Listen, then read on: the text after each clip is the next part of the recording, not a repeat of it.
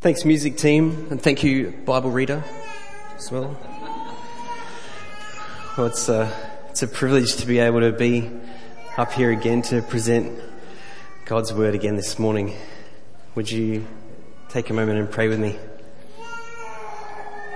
Our Father, we thank you for your love towards us. We thank you that you came to seek us in the person of your Son that though we were lost and apart from you, you came to invite us to eternal life. We pray this morning in the proclamation of your word that we would make much of Christ, that we would see him as the primary focus of, of our story, that He would be the treasure that we would fix our eyes upon as we learn from the story of Jesus this morning. We pray that you would teach us, that you would equip us to be people who are more missions minded, people who love to share the gift of grace that we have been given, but also to point people towards the giver. And so we pray as we hear your word this morning, that we would be hearers of your word, but that we would also be more informed doers. That we would leave this place and, and share this gift that you have lavished upon us. So we commit this time to you in Jesus' name and for his glory. Amen. Well, what a great story we've been given to look at this morning in John 4. It's a great story. It's a, it's a simple story. It's a story that if you grew up in the church, you would have heard many times before. And as much as it is a story about profound truth, it's a story that is set out simply enough that a child can understand it, which is wonderful for us. And, and so as we've saw, it's, it's the story of Jesus evangelizing a woman who is then um, sent out, she, her natural reaction to hearing the good news of Jesus is that she races into her town to go and tell as many other people as she can about this gift that she's just heard of. So let's dive in. We start off in verse 3, where it says that he, that is Jesus, left Judea and departed again for Galilee, and he had to pass through Samaria. And this is kind of the first thing that strikes us as interesting. He had to. Well, he didn't have to. You can, you can see a little bit from the map there. Judea is um, right down the bottom, and Jerusalem, Galilee, where he's going, is all the way up the top. Samaria is smack bang in the middle. And so, what happened a lot is that Jews, particularly stricter Jews, would avoid going through Samaria, so they would either, Jesus could have gone up the coastal route, he could have had a surf on his way up to Galilee, or he could have gone to the west and he could have crossed over the Jordan, gone up through the country that was there and crossed back over the Jordan to go to Galilee. But the verse doesn't say that. It says that he had to. So there's definitely no necessity for Jesus to pass through Samaria, although it was the most direct route geographically. But it's important for us to remember, as we see again later in the passage, that, that Jews actually avoided Samaria at all costs. Samaritans were a people who, um, back when the Assyrians captured the northern kingdom in 7 BC, um, they actually took most of the Israelites away into captivity, and the Israelites that remained um, intermarried with all sorts of other pagan nations, all sorts of people who were idolaters and who worshipped other gods. And this was the greatest offense if you were a Jew. This was just, this was what for them, um, when the Israelites returned from captivity, made the Samaritans this um, outcast people who, uh, even the very ground that they were on was considered to be cursed ground. And Jews just didn't go that way. So, why did Jesus have to pass through this region? I think that the answer from what we read about Jesus in the Gospels, from the picture that we know of him, is that he had to go because he had a divine appointment. Because Jesus was missions minded. Jesus lived his life knowing the Father and knowing that the Father's whole plan of redemption was to seek and save the lost. It was his whole reason for coming. And so Jesus lived his life knowing that his Father's will was the will that he was living out in his time on earth.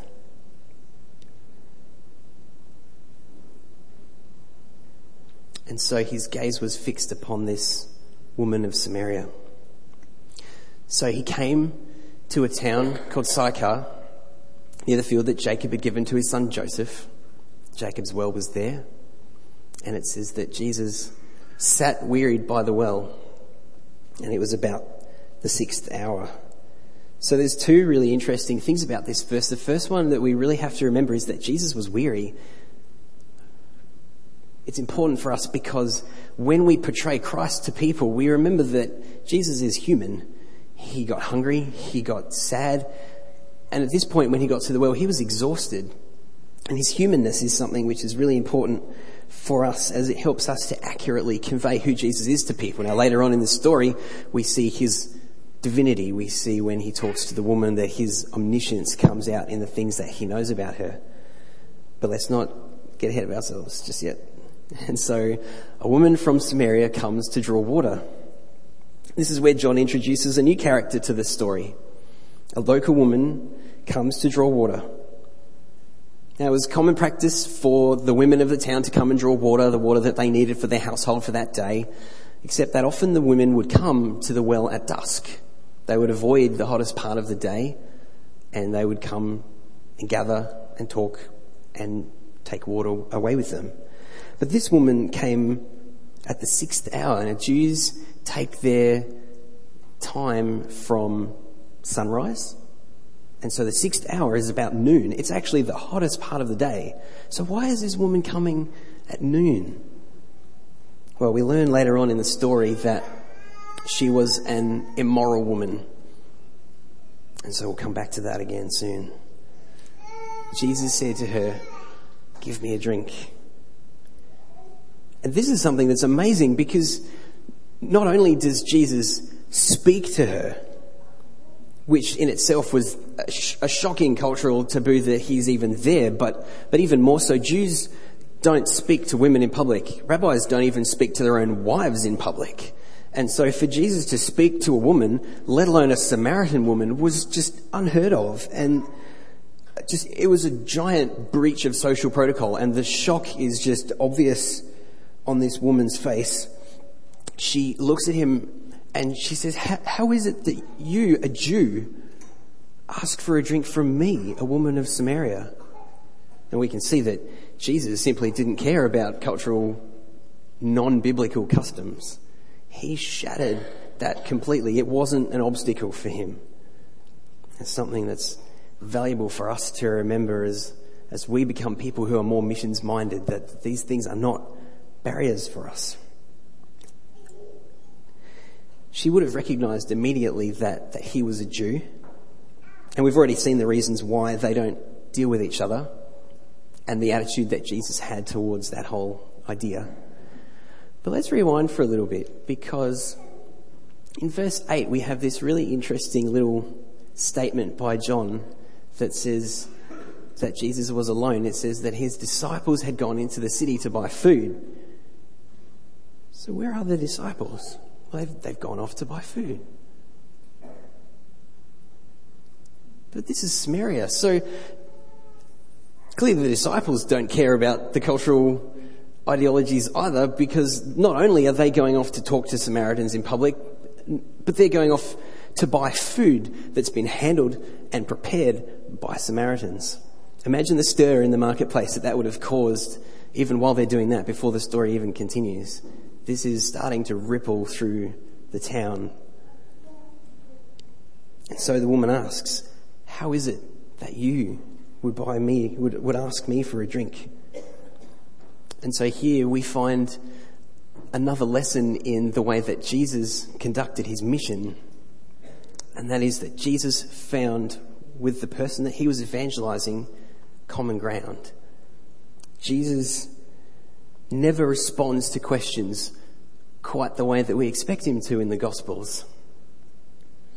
And this encounter is no different. Jesus doesn't actually answer her question at all, but instead, bypassing her question and ignoring all of the cultural stuff, he turns and he says, If you knew the gift of God and who it was, or who it is that is saying to you, Give me a drink, you would have asked him, and he would have given you living water. This is Jesus' way of saying, I am the one who has everything you could ever need. But wait, because just a moment ago, Jesus was the one who was thirsty and the woman had the water. But now Jesus has flipped the whole conversation and suddenly she is the one in need of water and he is the water provider. So the woman's reply was understandably confused. She, she said to him, Sir, you have nothing to draw with, and the well is deep. She didn't understand what for us is another lesson in Jesus' evangelism strategy. Jesus used the idea of physical water as an entry point into a conversation about spiritual things. Now, the Old Testament uses the metaphor of living water all throughout to talk about God as the source of eternal life and salvation. In Jeremiah 2, we see, For my people have committed two evils. They have forsaken me, the fountain of living waters, and hewed out cisterns for themselves, broken cisterns that can hold no water. Jeremiah 17, O Lord, the hope of Israel, all who forsake you shall be put to shame. Those who turn away from you shall be written in the earth, for they have forsaken the Lord, the fountain of living water. And over in Psalm, for you, speaking of God, for you, for with you is the fountain of life. In your light do we see light. And then, probably most magnificently, John records this statement from Jesus where it says, On the last day of the feast, the great day, Jesus stood up and cried out, If anyone thirsts, let him come to me and drink. Whoever believes in me, as the scripture has said, out of his heart will flow rivers of living water. If anyone thirsts, it's a free gift. And so the woman said to him, Sir, you have nothing to draw with, and the well is deep. Where do you get that living water? Water is life. And that's exactly what Jesus was offering this woman on a much grander scale. And so here's another lesson that comes from Jesus' encounter with this woman. The water that Jesus offers is without regard of our circumstances. The water that Jesus offers this woman isn't hindered by her immorality. It isn't blocked by her religious indifference and it isn't voided by her ethnicity. He simply offers her this living water freely. And this is where Christianity stands over against every other religion. Other religions would say, do this morally and do this ritually and try to work harder at this in order to please God. But Christianity says that it doesn't matter because it's offered to you freely. The price has been paid, the life has been lived, the death has been died, and now it's available to you. Those who miss out on going to heaven don't miss out because they failed to work hard enough or love enough. They've simply failed to ask for the free gift. Jonathan Edwards famously said, You contribute nothing to your salvation except the sin that made it necessary. That's all that we can do as sinners recognize our sinful condition and ask. And so the woman says to him, Sir, give me this water so that I will not be thirsty I have to come here to draw water. And we're not quite sure at that point whether there's a little bit of sarcasm tied into that statement or whether she's quite cottoned onto it yet. But I want to take a side journey just into this verse a little bit because perhaps if you or I were standing there, it wouldn't be so hard to believe that we might react the same way that this woman did back when she said, The water is deep and you have nothing to draw with. She looks at Jesus considering the act of drawing water and she reminds him, You don't even have a bucket, Jesus. Like, as far as this woman is concerned, Jesus is failing the act of water giving. He just doesn't have the basic requirements to do it. And how often in our own lives do we find our own situations and Jesus is standing right there saying, I have everything that you need. And we look back in our pain, in our uncertainty, in our own ideas of what it would take to fix our situation, and we respond, You don't even have a bucket, Jesus. The gospel speaks over me, Chris, I can heal you from that bitter unforgiveness. But you don't have a bucket, Jesus. Now, maybe if you come to me with a psychology degree, maybe a 10 part DVD series that I can work through, you know, or even just something that might give me some proof that perhaps you understand my circumstance and you can help get me through it. Maybe you should just stick to, you know, telling stories and dying for people. You know, stick to what you're good at, Jesus. But maybe that bucket isn't what I need at all. Maybe I'm standing there at the well so focused on what I think I need that I am blind to what Jesus is actually offering me. Maybe he knows something that I don't. You see, this woman's issue wasn't that she was blind to her sin. She knew she was sinful, believe me. She was painfully aware every day of her immoral lifestyle, having had five husbands, living unmarried with her boyfriend. We can say with some confidence that that's the whole reason why she came to the well at the time that she did, because she didn't want to venture out to the judgmental glances, the whispers as she approaches, the comments behind her back as she leaves. She knows all about her sin. But there's a sense in which her sin isn't actually her biggest problem. I'm inclined to think that her biggest problem is that she doesn't know Jesus. She doesn't know the one who has come to die for her sins. The one who freely offers her water, living water, life.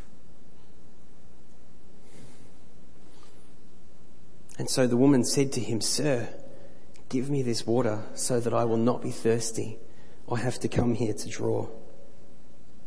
She seems willing to accept the gift.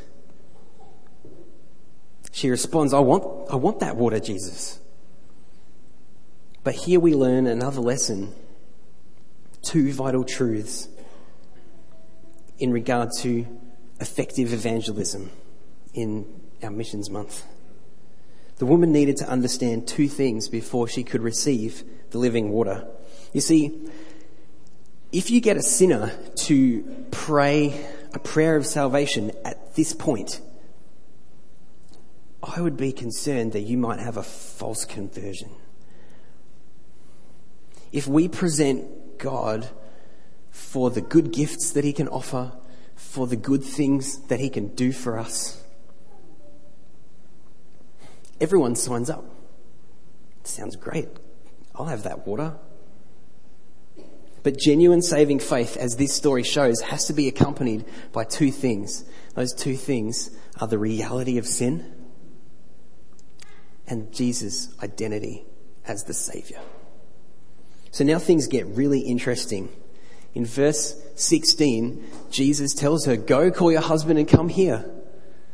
The woman answered him, I have no husband. Jesus said to her, You are right in saying, I have no husband, for you have had five husbands, and the one you have now is not your husband.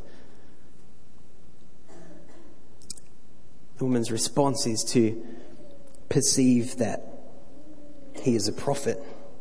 And by doing so, she acknowledges true everything that he has said to her. It's, this is such an important point for us as well because it, it, it presents to us the whole reason why Jesus came. Scripture knows nothing of salvation without repentance. And Jesus was going to give this woman eternal life, but he wasn't going to give it to her and allow her to just continue in her life of sin unchanged. So Jesus catches that half truth about her husband and she affirms that that is correct. Little side note. I'm not saying that exactly adopting Jesus' strategy for this part is necessarily a wise idea. At this point, I think it would be wise to remember that we're not Jesus, and so us bluntly pointing out people's sin in order to show them that they need Jesus might not be the best way to do it. Let, us not forget kind of that as an opening conversation. But having been convicted of her sin, the woman responds by asking Jesus where she can meet with God where she can go and, and worship properly. Our fathers worshipped on this mountain. But you say that in Jerusalem is the place where people ought to worship. Remember that he was a Jew, she was a Samaritan, and they disagreed on these things.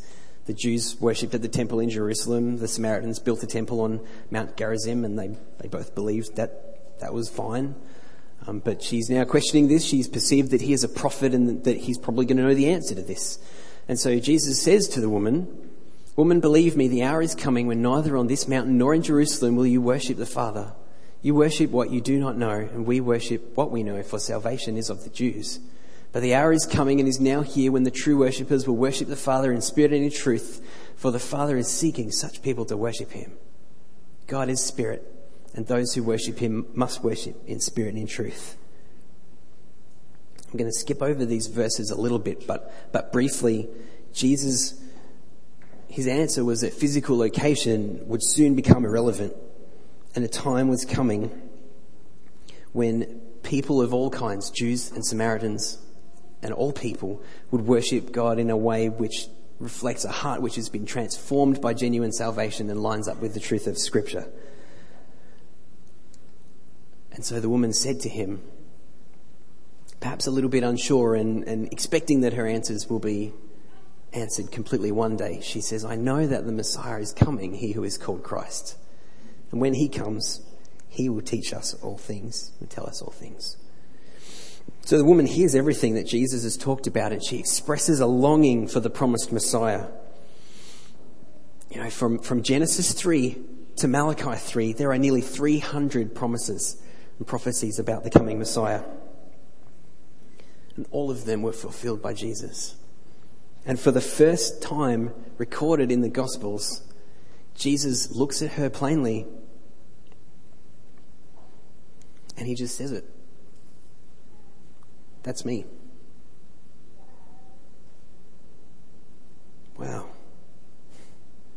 Jesus chose to reveal his identity for the first time to this woman it should amaze us that Jesus chose to reveal himself this way. He could have chosen anyone, the religious elite of Israel, the devout men in the temple at Jerusalem. Nope. The first time that the begotten Son, the eternal Word, the Lamb that has come to take away the sin of the world, has revealed his full divine identity to humankind, is to this obscure, despised, immoral Samaritan woman. And so here she is. This woman has seen the seriousness of her sin. She's been shown the identity of Jesus as her savior. The woman now has everything that she needs in order to receive the living water from the only person in the universe who can dispense it to her. It's a wonderful story of the way that Jesus guides this woman from complete religious indifference through to seeing her sin and seeing her need for a Saviour. There's two more things that I want to highlight from the story. The first is that God's saving love knows no boundaries. Jesus revealing himself to this woman is a wonderful picture for the way that we should engage in our evangelism. It isn't constrained by gender or race or culture or religious ideologies. How much more then should we love all people with this transforming message of hope? The gospel is intended for all the world. But the second thing to remember is that sin makes us blind. This woman was completely ignorant of her need for Jesus. She doesn't know she needs him. She doesn't know who he is. And she was completely religiously indifferent. But for us, isn't this the vast majority of our family and friends who we are trying to reach with this message of hope? Now, occasionally there are times when people, it's, it's only happened to me once, but occasionally there are times when people will come up to you and say, well, you know, I actually really want to know how to be saved. And that's great. You've launched right into the conversation there. You've got an open door and you can tell them all about it. But mostly it's going to be us initiating the conversation with people who don't know that it's something that they need. And so just like we often will, Jesus needed to first present the problem and then display the solution. So the woman left her water jar and went away into the town and said to the people, Come, see a man who told me all that I ever did. Can this be the Christ? The woman's reaction to Jesus strongly suggests that she went, that she underwent that conversion process.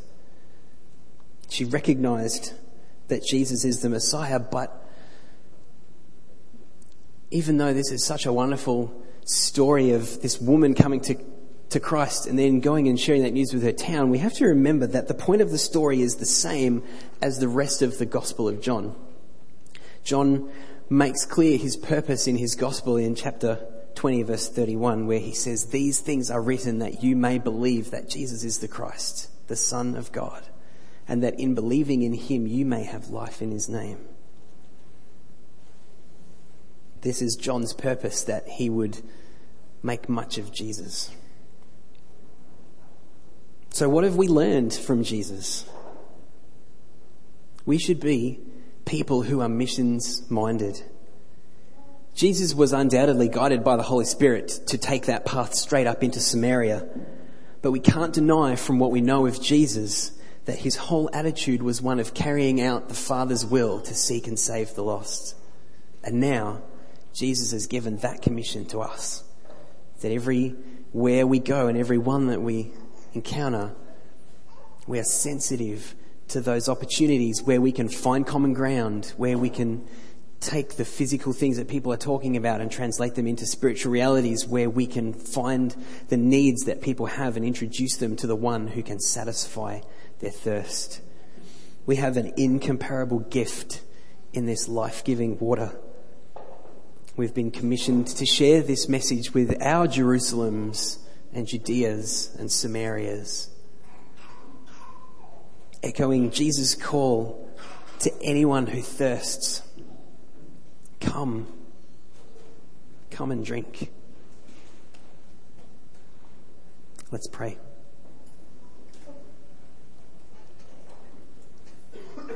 Our loving Heavenly Father, we are so grateful for what we have sung about today and what we have read about and heard about this amazing grace.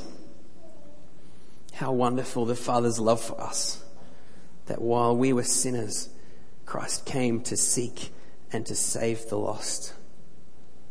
We pray, Heavenly Father, that as we are in this month on missions, that you would help us to focus more on the kind of people who would live our lives with the mission of God in the forefront of our minds, that we would recognize opportunities and that we would be ready to proclaim the joy that comes from knowing not only that we have the life giving water, but also that we know the giver.